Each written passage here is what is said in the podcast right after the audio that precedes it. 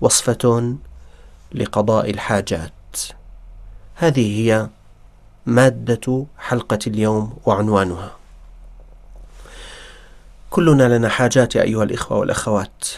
أنت وأنت وأنا. لنا حاجات عند الله عز وجل كثيرات. فكيف تقضى هذه الحاجات؟ الوصفة التي سأقدمها لكم أيها الإخوة والأخوات مؤلفة من دوائين اثنين. الدواء الأول يقدمه سيدنا صلاح الدين الأيوبي رحمه الله تعالى والدواء الثاني يقدمه سيدنا عمر بن الخطاب رضي الله تعالى عنه ومباشرة إلى الدواء الأول. بلغ صلاح الدين الأيوبي تجمع الصليبيين لاسترداد بيت المقدس بعد أن طردوا منه. استنفر صلاح الدين الأمراء أمراء جنده للدفاع والذود عن القدس. شاهد فيهم تقاعسا ووهنا. ضاق صدره اشتد همه وأشفق أن تسقط القدس في أيدي الصليبيين من جديد. رآه شيخه القاضي ابن شداد. وبين معترضتين يا أيها الإخوة صلاح الدين الأيوبي له شيخ له معلم له قدوة له من أخذ بيده ليجعل منه صلاح الدين الذي تعرفون أنت من معلمك؟ وأنت من معلمك؟ رآه شيخه القاضي ابن شداد مهموما سأله ما لك يا صلاح الدين؟ قال صلاح الدين يا سيدي الأمر كيت وكيت الصليبيون يتجمعون يريدون استرداد بيت المقدس. استنفرت قادة الجند. شاهدت فيهم خورا ووهنا. أطرق الشيخ. ثم قال لقد وقع لي واقع وأظنه مفيدا إن شاء الله تعالى يا صلاح الدين. قال صلاح الدين ما هو يا سيدي؟ قال الشيخ الإخلاد إلى الله تعالى والإنابة إليه والاعتماد عليه في كشف هذه الغمة. اسمحوا لي مرة ثانية أن أعيد هذه العبارة لأن مركز الدواء الأول في وصفة الحاجات هو هذه العبارة.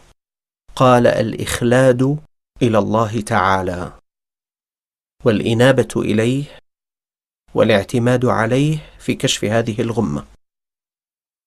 قال صلاح الدين وكيف نصنع؟ قال الشيخ اليوم يوم جمعة.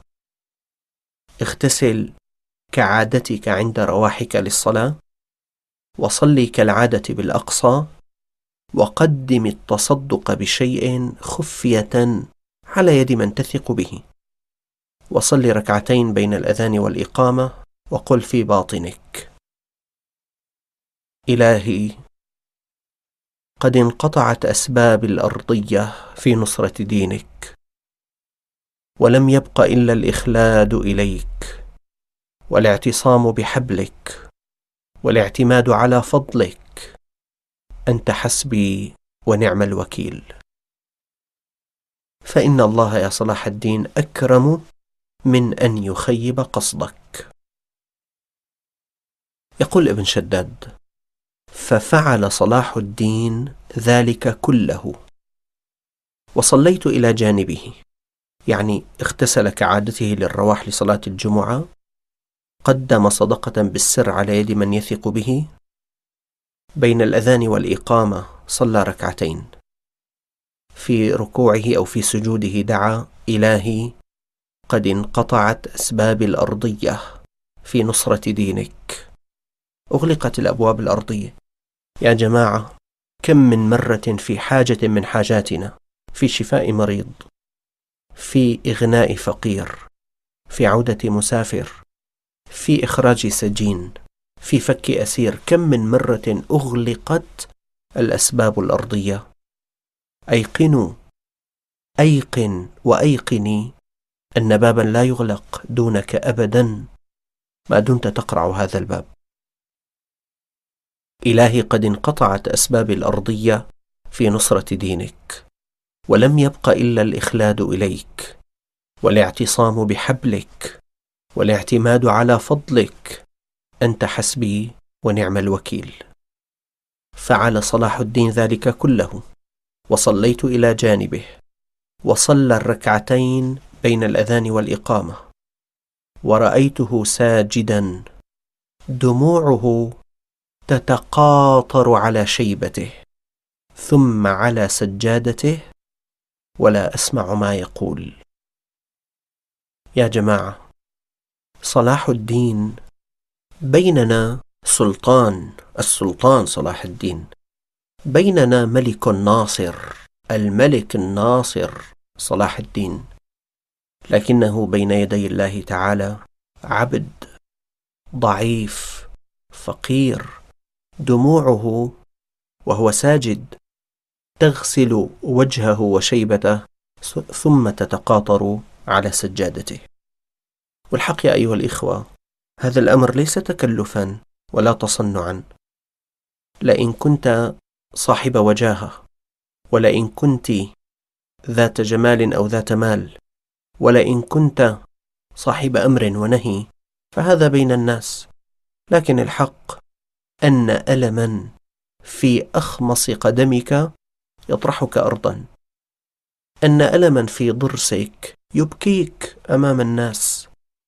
أن قولنج كلوي حاد يعني الرمل البحصة لو تحرك في عفوا مجاري الكلية أو مجاري الحالب أو المجاري البولية والله لبكى أكبر رجل أمام الرجال لشدة ألمه. نعم. أنت من الممكن أن تكون صاحب وجاهة وصاحب مكانة وصاحب اسم وصاحب رسم لكنك بين يدي الله تعالى عبد ضعيف. ما أدري إذا كنت أخبرتكم ذات مرة بأن رجلا زارني في العيادة وأنا طبيب أسنان جاء متألما من ضرسه. صدقوا لما يقال بأن فلانا من الناس بحجم الباب ما شاء الله هو طول وعرض كأنه يعني من ضخامته يسد مدخل الباب. هو بطل من أبطال المصارعة. لما دخل العيادة دخل وعيونه وجفونه محمرة وعيونه مبتلة بدمعه. يقول أرجوك يا دكتور لو تريحني من الألم. طبعا هذا ألم وصفي مدرسي عند أطباء الأسنان وأطباء الأسنان الذين يسمعونني يعرفون. هذا بسبب التهاب العصب هكذا يسميه الناس أو هو التهاب اللب. لما جلس على الكرسي وأخذ المخدر وأخذت له العصب أحببت أن أريه العصب. قلت له هل رأيت عصبا في حياتك؟ قال لا أنا ما رأيت. أين هذا العصب الذي كان سبب لي الألم طيلة الليل؟ طيلة الليل لم أنم فأريته العصب. لا ريب أيتها الأخوات أيها الإخوة كلكم رأى عصب السن هو مثل الشعرة. بل هو أصغر من الشعرة قلت هذا هو. هو ظن لأنه هو بطل بالمصارعة أو بطل بالملاكمة أو له حجم كبير. أن الشيء الذي سيقلقه سيكون ضخما وكبيرا. لا الأمر أيسر بكثير من هذا. عصب أصغر من الشعرة ممكن أن يطرح الرجل الكبير أرضا. أنت بيننا كبير وعظيم. لكنك بين يدي الله تعالى. أنت عبد فقير محتاج إلى فضله ومحتاج إلى معونته ومعيته جل جلاله. ففعل صلاح الدين ذلك كله. وصليت إلى جانبه يقول ابن شداد. وصلى الركعتين بين الأذان والإقامة. ورأيته ساجدا. ودموعه تتقاطر على شيبته ثم على سجادته ولا أسمع ما يقول. قال ابن شداد فلم ينقضي ذلك اليوم حتى جاءت الأخبار التي تبشر باختلاف الصليبيين ثم توالت الأخبار باختلافهم ثم تراجعهم عن مهاجمة القدس. إذا أردت لحاجتك أن تقضى فقف على باب خالقك واسأله وتذلل إليه. والله مهما كان أحدنا مقصرا ومهما كان أحدنا مسيئا ومهما كان أحدنا بعيدا عن الله لئن مد يديه إلى الله عز وجل فإن الله عز وجل يكرمه إن شاء الله لأن الله يعامل الخلق بما هو أهله. فربك أهل للكرم وأهل للعطاء وأهل لقبول المقبلين عليه. وإن الله تعالى ليستحيي من عبده أن يرفع إليه يديه ثم يردهما صفرا خائبتين. لذلك يا أخي يا أختي ارفع يديك إلى الله. يا أخي يا أختي أبسط له حاجاتك. كم من مرة وقفت على باب الخلق؟ لماذا لا تقف اليوم على باب الخالق؟ في ليلك أو في نهارك. قم قبل الفجر بساعة. يقول أحد الصالحين أعرف طريقة تقضى بها الحاجات. إذا نزلت بك كربة أو شدة أو حاجة فلا تخبر بها أحدا من الخلق. وقم قبل الفجر بساعة. وتوضأ وصل ركعتين. ثم ضع جبينك على الأرض يعني في السجود. وقل يا سيدي الأمر كيت وكيت أرفع إليك حاجتي اخبر رب العالمين. وابكي بين يدي الله واسأله قضاء الحاجة. ثم إذا أصبح الصباح فاسعى بها بين الخلق فإنها تقضى إن شاء الله. أول دواء في وصف لقضاء الحاجات أيها الإخوة والأخوات التذلل للخالق. الدواء الثاني يقدمه سيدنا عمر بن الخطاب رضي الله عنه. عن ثابت بن أنس رضي الله عنه قال بينما عمر يعس بالمدينة العسس آه، كان في شرطة شرطة العسس هي الشرطة التي تتفقد أحوال الناس بالليل. سيدنا عمر كان يمارس ذلك الأمر بنفسه. بينما عمر يعس بالمدينة إذ مر برحبة من رحابها فسحة من فسحاتها باحة من باحاتها. فإذا هو ببيت مبني من شعر لم يكن بالأمس. دنا منه فسمع أنين امرأة ورأى رجلا قاعدا على باب الخباء. دنا منه وسلم عليه. السلام عليكم وعليكم السلام ورحمة الله وبركاته. ثم قال من الرجل؟ قال رجل من أهل البادية. أتيت أمير المؤمنين عمر أصيب من فضله. طبعا هو الرجل من البادية ما بيعرف عمر بن الخطاب. سيدنا عمر قال فما هذا الصوت الذي أسمع في البيت؟ يسمع أنين امرأة داخل البيت. قال انطلق رحمك الله لحاجتك. قال لا بأس أنا سأنطلق لحاجتي لكن ما هذا الصوت؟ فقال امرأتي تمخض. يعني امرأة حانت ساعة الولادة عندها والآن هذا أنين الولادة. قال عمر هل عندها من أحد؟ قال لا. قال فانطلق عمر رضي الله عنه حتى أتى منزله. قال لامرأته أم كلثوم بنت علي رضي الله عنها وعن أبيها. كمان بين معترضتين يا أيها الإخوة. سيدنا عمر كان قد صاهر سيدنا عليا. تزوج ابنته. أم كلثوم بنت علي زوجة سيدنا عمر. فلا يشغبن أحد على صحابة سيدنا محمد صلى الله عليه وسلم وعلى آل بيته الأطهار. هكذا كانت علاقة الصحابة مع بعضهم البعض هكذا كان سيدنا عمر مع سيدنا علي هكذا كان سيدنا علي مع سيدنا أبي بكر هكذا كان عثمان رضي الله عنهم معهم هكذا عاشوا مع بعضهم البعض. وقد قال رسول الله صلى الله عليه وسلم فيهم خير القرون قرني. الناس الذين عاشوا مع النبي صلى الله عليه وسلم خير جيل جاء على هذه الأرض ومدحهم الله تعالى مرارا في قرآنه الكريم. عمر أتى منزله؟ قال لامرأته أم كلثوم بنت علي هل لك إلى أجر ساقه الله إليك؟ قالت وما هو؟ قال امرأة غريبة تمخض وليس عندها أحد. فتكونين عندها؟ قالت نعم إن شئت. رضي الله عنها وأرضاها ورضي عن أبيها ورضي عن سيدنا عمر. انظروا يا أيها الإخوة يا أيتها الأخوات الكريمات المرأة الصالحة كيف تتكلم مع زوجها وكيف تحترم رأي زوجها وكيف تحترم إذن زوجها؟ تقول أم كلثوم مع أن زوجها هو الذي يدعوها ويدعوها إلى خير كبير؟ تقول نعم إن شئت. إذا أنت تريد يا عمر أنت زوجي إذا أنت تريد أنا أذهب. نعم إن شئت. رزق الله تعالى كل شاب عزب زوجة صالحة موافقة ورزق الله تعالى كل متزوج فينا زوجة موافقة وجعلنا لنسائنا وزوجاتنا كما كان الخيرون وكما كان الصحابة الكرام مع أهل بيوتهم.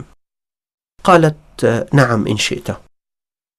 قال فخذي ما يصلح المرأة لولادتها من الخرق والدهن وجئيني ببرمة يعني طنجرة قدر وشحم وحبوب.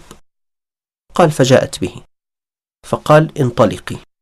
حمل البرمة ومشت ومشى زوجها معها حتى انتهى إلى الباب. فقال لها ادخلي إلى المرأة. وجاء حتى قعد إلى الرجل. قال له أوقد لي نارا. ففعل. فأنضج عمر الطعام وولدت المرأة.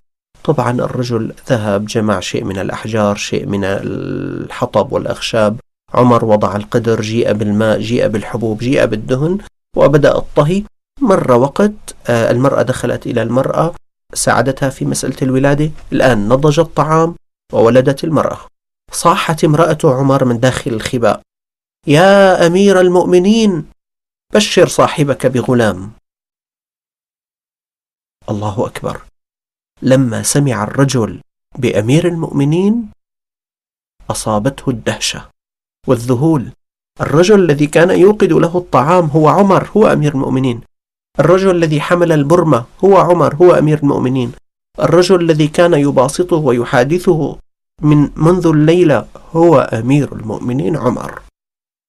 لما سمع الرجل بأمير المؤمنين كأنه هابه فجعل يتنحى عن عمر رضي الله عنه. سيدنا عمر قال مكانك كما أنت.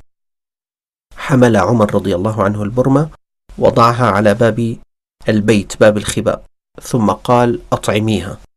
ففعلت. ثم أخرجت البرمة فوضعتها على الباب.